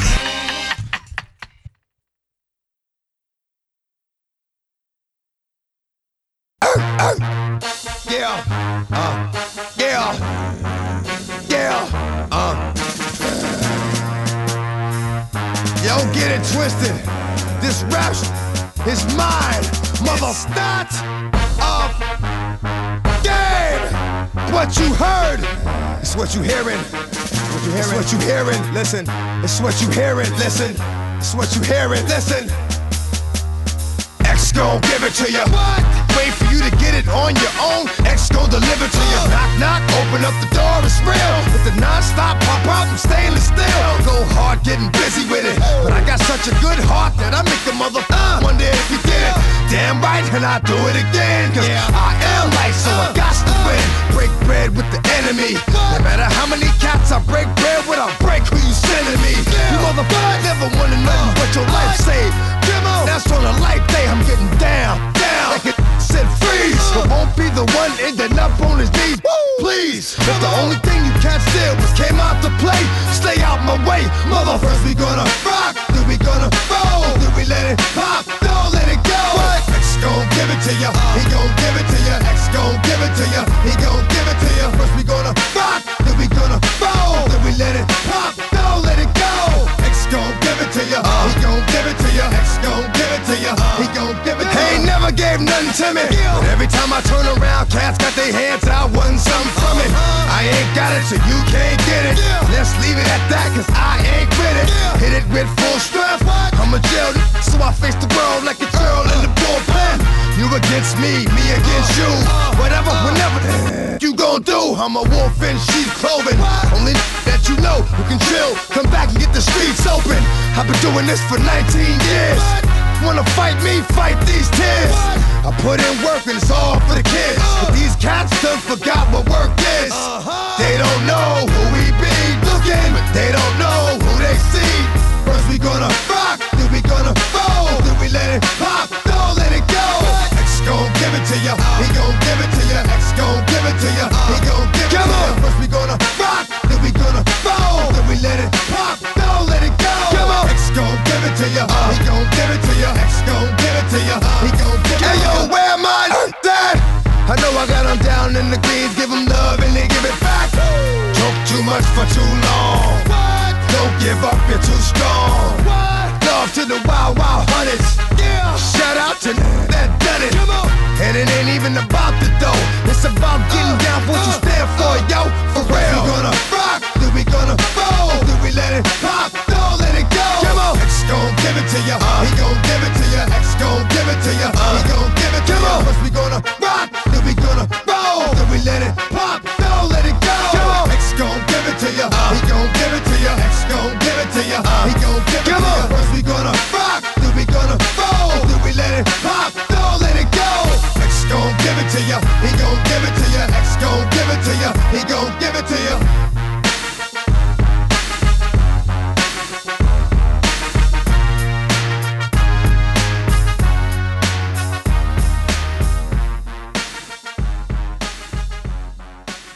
Man, uh, in terms of games that feature uh, the song X Gon' Give It To You, I think uh, Def Jam Vendetta is easily the best. Uh, there's probably another game out there that features it that's better. Actually, no, it's probably a fucking Madden game or some shit. Fuck that. Def Jam Vendetta rules. D M X, rest in peace. We love you. So let's move to a system that David owned, that Johnny didn't own, but let's start with a game that maybe Johnny knows something about. Johnny, bust out your Game Boy Advance and bust into that Sonic Advance knowledge. Tell us about Sonic Adventure, or Sonic Advance two, not Sonic Adventure two. Oh, I can tell you about Sonic Adventure two all day. However, this is Sonic Advance two. Not the same. Uh, yeah, it's definitely not. Um, so You never I, found a way to play these? I, I still, I, I've never actually sat down to play the goddamn Sonic Advance games, and I really should. Because I've heard they're quite good. I've heard they're, they're very, very, very good games. Um, From what I know, they're not just like shitty ports. They actually made Sonic games for the Game Boy Advance. So, you know, I, I from what I understand, they're fine. Yeah, like they're original games, you know, with like new levels, you know, new bosses. Like they're, they're, they're not, yeah, they're not just like uh, Sonic Pocket Adventure with just like remixed versions of existing things. It's all new. Right. And they're supposed to be great. People love them. I remember um, the Sonic Advance sprites being used in a lot of Sonic Flash fan games around this time. Uh, and I don't know why that was. And people were also making their own YouTube videos using, again, the Sonic Advance sprites specifically. Hmm. Um, so that's my main familiarity with Sonic Advance games is weird YouTube videos and weird Flash videos with Sonic Advance sprites in them. Sweet. They were good sprites. David, Did you play? Uh, you play Sonic Advance or Sonic Advance Two? Uh, excuse me. Uh, not Advance Two. Um, I did actually play Sonic Advance Three, but yeah, the Advance games are really fun. Um, they were. The thing that I liked about them is they weren't as. I think it was because they were on the Game Boy Advance, so it's a tiny ass screen. They weren't as like big and explorative as like the Genesis Sonic games, because I never quite knew where to go in like Sonic two or Sonic three, um because there's a bunch of different pathways, and these were like a bit more streamlined. Um and I remember, if I remember correctly, in two you could get a bunch of different playable characters. Like you could get Amy and Tails and Knuckles, and each one had their own abilities and different things that they could do. Um so it made you want to like replay the game again and again and again. Um mm-hmm. And yeah, they were just fun little portable Sonic games. Yeah, I'll correct you, a small correction. You don't get Amy, you unlock Cream. Okay. Yes. Uh, whoever that is. Um, but yeah, so Cream and Tails and uh, Knuckles, you know. Uh, sounds fun, man. I, I think, uh, you know, th- what do you think? Outside possibility these show up on the Switch uh, online service at some point, or do you think they're just going to fucking ignore these? Like, you know, they're fun Game Boy Advance exclusives. I mean, as close as Nintendo and Sega have gotten in recent years, I'd imagine they'd get put on there. I, you know, I hope so. You know, I hope they, uh, hope they bust out some weird cuts for the uh, Game Boy Advance thing on there, because you know the Nintendo games are great. Don't get me wrong, but like, there's a lot, a lot of games on Game Boy Advance. So let's hear two fantastic songs from Sonic Advance two and composers Tatsuyuki Maeda. Oh, Jesus Christ! Why do they have so many composers lists on this bitch? Uh, Tatsuyuki Maeda, Yutaka Minobe, Teruhiko Nakagawa, Hironobu Inagaki, and Atsuyoshi Isamura. All of those guys worked on these two songs for sure. It's a good thing I named them. We got Music Plant, Act one, and we've got Egg Utopia, Act two.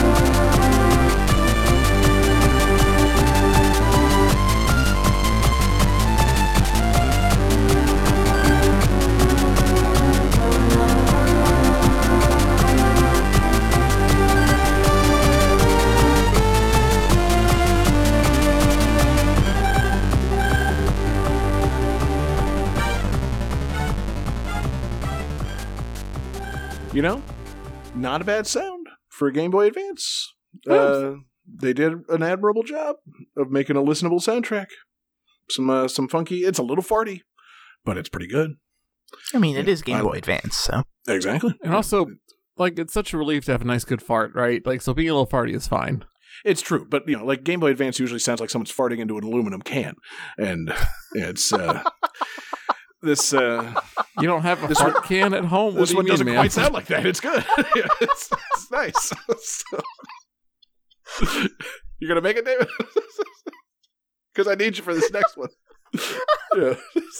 That's just that's that is both the most ridiculous and best description of the Game Boy Advance sound chip I've ever heard. Why, thank you. Yeah. We've been doing these shows a long time, baby. So, yeah, if you know, you know. So, uh, speaking of things that if you know, you know, uh, let's move on to a Game Boy Advance game, a another you know big third party game on the Game Boy Advance. Uh, that David, I know you put some time into this one. Uh, a game from a popular franchise. Uh, two characters named in this game's title. You know, that old uh, buddy duo of Mega Man and Bass. Oh yeah. Um. Mm, Mega Man and Bass. I you love it. I want to love this game so badly. Uh-huh. Um. Especially on the Game Boy Advance. Um, but it's... that small Game Boy Advance screen really doesn't do this game any favors, because they didn't shrink everything down. It just kind of shrinks your view down. Um, oh. So you will definitely get shot by enemies that you did not know were coming. Um, that sucks. But it's... I like playing as Mega Man or Bass. I like that they have different abilities. I wish... Now, hold on, David. It's not Mega Man or Bass. It's Mega Man and Bass. You have to like I... both. No, no, no. I do. I like playing as them. You can choose to play as them. Um, oh. I like that they have different abilities. I wish that um, stages and boss fights were balanced better, because um, mm. Bass has a dash... Uh, and I believe a double jump as well. So getting through stages is super easy. Um, his buster is rapid fire and does like half the damage. So fighting bosses is impossible. Or it's oh, not okay. impossible, but very, very difficult. Meanwhile, rec- Mega Man takes forever to get through some stages, but can take down bosses easily. Interesting. Uh, if I recall from like the Mega Man nine D L C, maybe, isn't Bass his thing like... He, can he move and shoot, or he has to stop, but then he can like shoot in eight directions? I think he's... Is that only in Mega Man nine? Is that not in uh, Mega Man and Bass? No, I think I think you can multi-aim, so I think, yeah, you have to... You can't run and shoot. Gotcha. Um, yeah.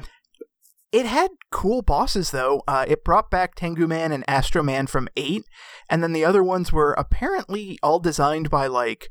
manga artists in Japan. Um, so you got some really creative ones. There was Magic Man. There was Pirate Man. Um, I love the design of Burner Man. Uh, he basically looks like a couple propane tanks slapped together with a giant oh. green flame on his head. Um, okay, dope. Yeah, there's some really cool bosses in this game. Um, I I really want to like this game, but it's... And I know it's weird to say this for Mega Man especially, but it's too hard to be fun. mm, that is a hell of a thing to say about the games. so uh, maybe I, we'll just... Enjoy- oh, Johnny, yes? I was amazed. I'm, I'm looking this game up, and this came out uh, originally for the Super Famicom in nineteen ninety-eight. That's fucking crazy. And Mega Man eight came out on the Sega Saturn PlayStation one in nineteen ninety-six. Yeah. Like, why did this happen? why? Like, yeah, why did they not... give Nintendo sixty-four owners a fucking you know, Mega Man bone here. Like, you know, you're going to release a fucking Super Famicom game in ninety-eight? Like, I know that, like, you know, Nintendo sixty-four, they were all about the fucking the three D experiences and the polygons and shit, but it's like, you know, if you just wanted to give us a Mega Man game besides Mega Man sixty-four, we all would have gotten, like, into it. Like, we would have just been reminded, oh, yeah, we love classic Mega Man. This is great. And now he's got a new friend with a giant helmet. This is cool. Um, but... Yeah, no. Put it on the Famicom and then fucking port it to the Game Boy Advance. Why not? It's uh, fascinating. Fascinating yeah. choices. like like I said, two of the bosses were from eight. I want to say like ninety percent of the enemies are from Mega Man eight. Like, Mega Man eight's influence is very strong in this game. Yeah, good. So uh, we got two fantastic songs from Mega Man and Bass for the Game Boy Advance from composers Toshihiko Horiyama, Naoshi Mizuta, and Akari Kaida.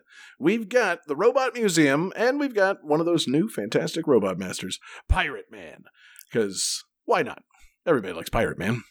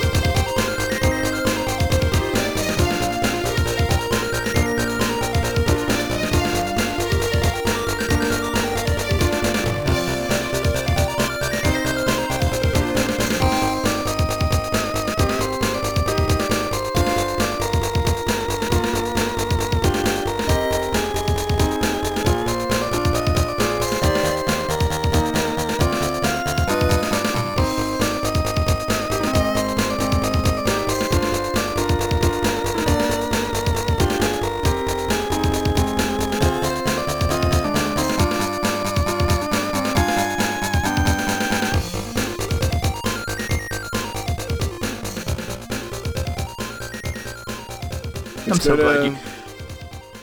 Uh, no, please. I was going to say, I'm so glad you put that one in, because Pirate Man is probably my favorite track from that game. It's a really good track, man. It's a good Mega Man soundtrack. It's just, uh, you know, I didn't realize that, David, you didn't love the game. I'm I'm shocked to learn that, because uh, it just feels like one of those uh, one of the things like, you know, hey, they gave us a, you know, an offshoot Mega Man game. We should love it. Turns out, not uh, not easy to love. Who knew? So, um, speaking of things that aren't easy to love, let's talk about the Pokemon series. Uh, that's right, guys. I hinted at it earlier because, you know, we had that Mystery Dungeon game, but it's time for a new mainline entry in the Pokemon series on the Game Boy Advance. It's time to choose between the giant, uh, fiery, uh, ground dragon and the flying whale thing. It's Pokemon Ruby and Sapphire. What a fantastic, uh, set of games. Uh, Fucking, you know, Gen three, baby. Here it is. David, you love them. Uh, too right? much water. Oh, no. Is that the problem with these games?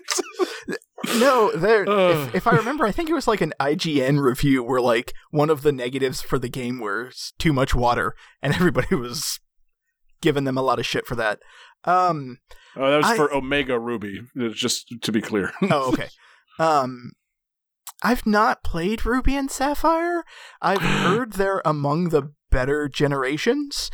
Um, I kind of want to because the the story sounds really cool. Um, you're fighting against either Team Magma or Team Aqua, uh, and Team Magma wants to resurrect Groudon to like dry the oceans and fill the world with land, and then Team Aqua nope. wants to resurrect Kyogre and flood the world and make it a giant ocean. Um, okay. So it's kind of like, it's it's cool in that sense of like, oh wow, that's really neat. You're you're not trying to go with like, you know, the mob trying to take over a business. Like, oh no, these people are trying to destroy the world. Yeah. Fuck. That's, uh... yeah, it's change of pace. Like, instead of just fucking fighting gangsters with little monsters, like, you know, you're fighting world-ending cults. Uh, cool. You know, way to way to up the stakes for Gen three. Um, fucking, uh, you know, I don't, uh, I didn't play fucking Pokemon from the Game Boy. Yeah, this is a, this is a gap for me, man. Uh, I fucking, you know, I played the originals, and I played X and Y, and I played the ones that are on Switch. But, you know, yeah, this is a this is a total blind spot for me, too, man. I feel bad. People like these Pokemon games, David. I don't know if you know that. You know, you know I, people, I have heard tell. Yeah. And, uh, they're, they're fun, man. Um, I'm trying to fucking refresh myself on who the starters is. Is this the one with fucking Mudkips? This is the one with Mudkips. Thank God. I'm glad that I finally figured out which game has Mudkips. so. um, yeah, it was Mudkips. It was um, fucking Trico. Trico. And then yep. uh, the chicken. I don't remember its name. Torchic. Yeah. Who becomes Blaziken. Yeah. Um, Which is pretty dope. Yeah. Not gonna lie. Um, Cute little chick turns into fucking karate fire chicken. Pretty uh, dope. Um, and I do remember some of the Pokemon they added in this one were pretty cool. Uh, I think this is the one that added Wailord. Um, dope. Yeah. The like gigantic fucking whale. Um, this added... Lord of Wales, obviously. Yeah, Gen three added um, Walrein, the walrus Pokemon, who I like a lot. Um, and then, yeah, the legendaries, Groudon, Kyogre, and Rayquaza. Pretty badass. Yep. Uh, I think this one also uh, introduced the fucking uh, Ludicolo.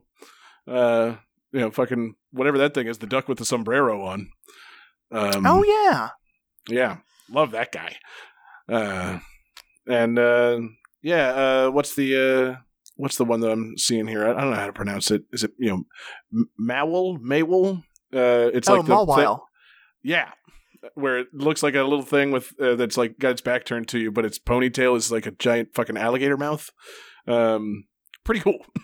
Yeah, you know, there, there were some good new Pokemon in here. Weird and terrifying, but pretty cool, pretty cool. Um, so, uh, yeah, Johnny, you never played uh, Ruby and Sapphire, did you? No, not once. Damn. So, uh, you know, just without any knowledge, uh, are you going to choose to burn all the oceans off with the uh, ground dragon or flood the world and make everybody drown with the uh, flying whale? I'm going to go with the flying whale. I want to see a water roll type scenario come up here. Yeah. Uh, I want to make people drink their own piss. Yeah. Um, that doesn't happen. I mean, I guess if I did burn up all the ocean, people would probably still drink their own piss one day. But... burn up all the drinking water and made everybody drink their own piss, or made them all sail around the world drinking their own piss. Yeah, I, I guess. Yeah, you know what? Either way, I'm happy. Yeah. Who needs Ruby and Sapphire? Just call these games Pokemon Piss and Piss. Um, fucking also, great shit, man. it's... It's a really minor thing, but I like Team Aqua's outfit better, because like Team Magma wears these weird like crop top hoodies, whereas Team Aqua is just pirates. Okay, yeah, okay, you cool. know I'm crop top hoodies. See, I, I I'd be all about pirates wearing crop top hoodies. Like, you know, why don't we combine them both? Have the, have these two teams really talked to each other? And have they maybe thought about working together? Like, let's just fucking let's get them together. They can share uh, fashion tips. Spoilers can, for. Emerald.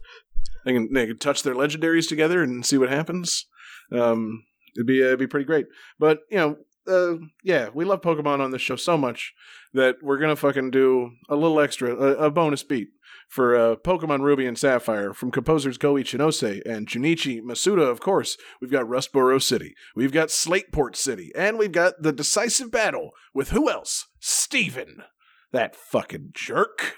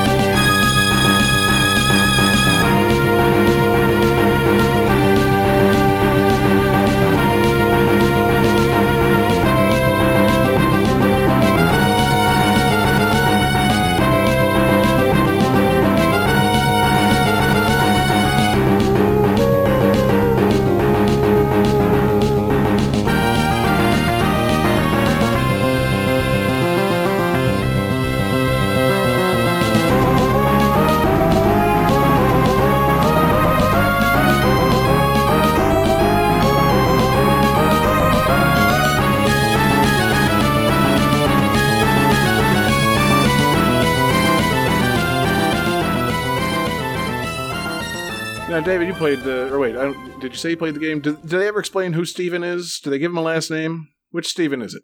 Um, I didn't play the games. I think he's probably, like, your rival? Seagal? Yeah, definitely Steven Seagal. Yeah.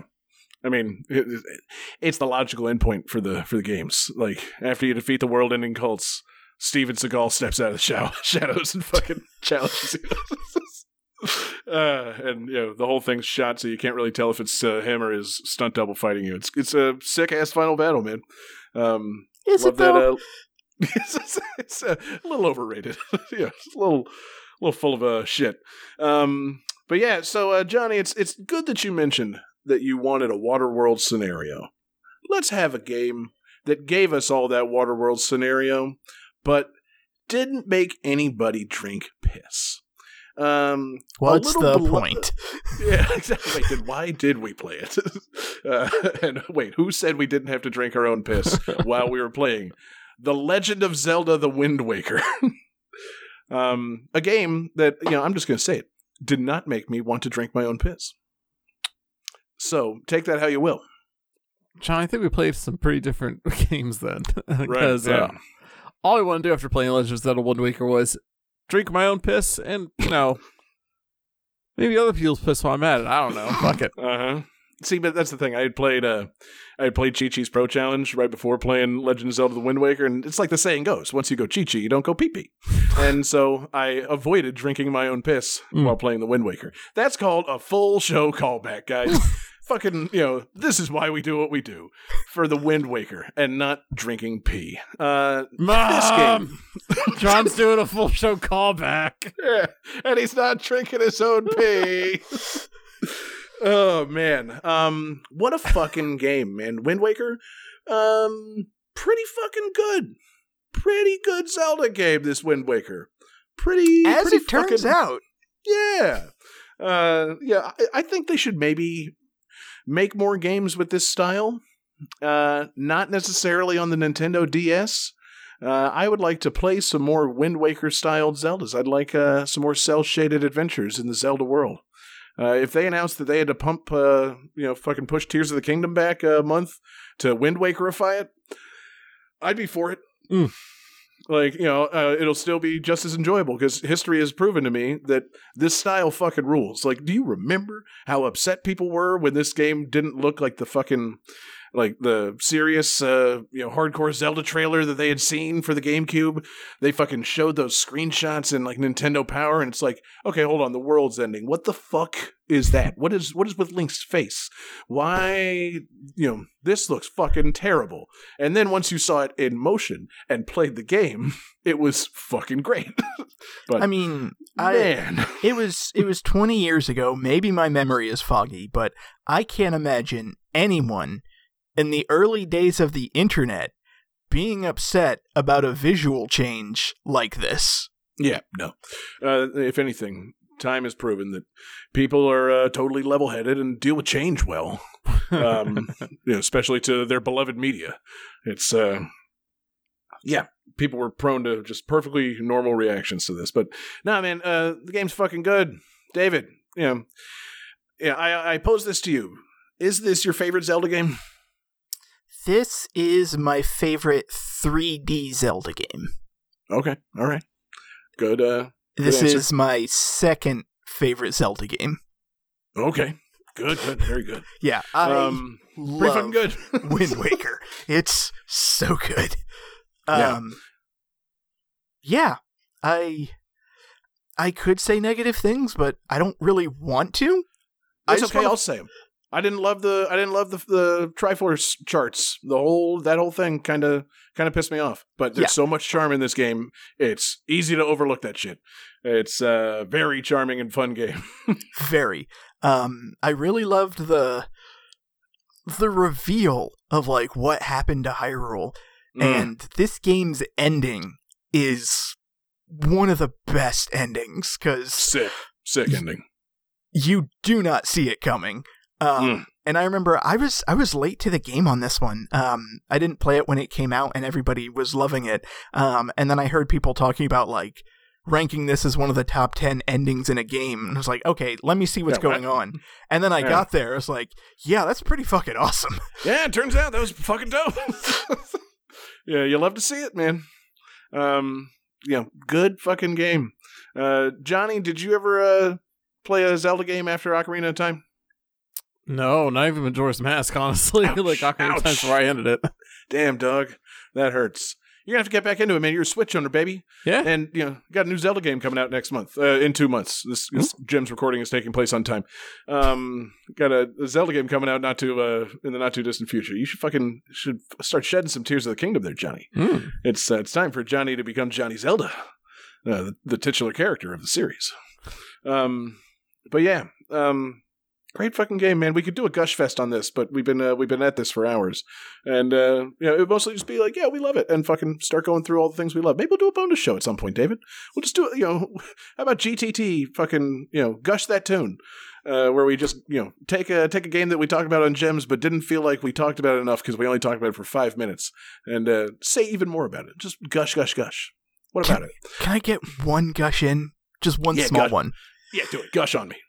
This has easily my favorite design of Goma in the entire series. I it's fucking a, love Wind Waker Goma. It's good Goma. Yeah. It gives you good everything, man. You know, good Goma, good game, good combat. Uh, you know, just a game with uh, just style and charm that, you know, again, bring it back. Fucking, you know. Put out a put out a cell shaded Zelda every couple of years. You know, put it out just put it out like a if you're gonna keep making Tears of the Kingdom and shit, put out a small side adventure, a little uh, you know, Adventures in Toon World, and you know, just give people a you know this world again. It's great. So we're closing out with three fantastic songs from uh, The Legend of Zelda: The Wind Waker. And before we do that, I just want to say thank you everybody so much for listening. What an episode of Game That Tune Gems it's been. Uh, as I said, a uh, stacked and loaded show full of just you know fantastic games and fantastic tunes. And if you like it. Uh, you know, you should definitely be on Patreon. We've got this for, you know, every month of the last several years. Uh, sometimes it's out on time, sometimes it's not, but it's always a lot of fun, and we always appreciate you guys listening. David, Johnny, love you guys. Thank you so much for being here. And uh, we're closing out with three fantastic songs from composer Kenta Nagata.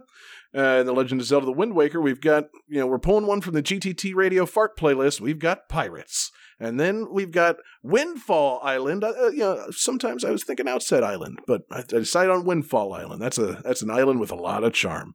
And then we've got a nice long staff credits because uh, I love the main theme of The Wind Waker. It fills me with whimsy. Um, it you know it's music that played at my actual wedding. So it's uh, it's a game I love very much, and we love you guys for listening. Peace out, everybody.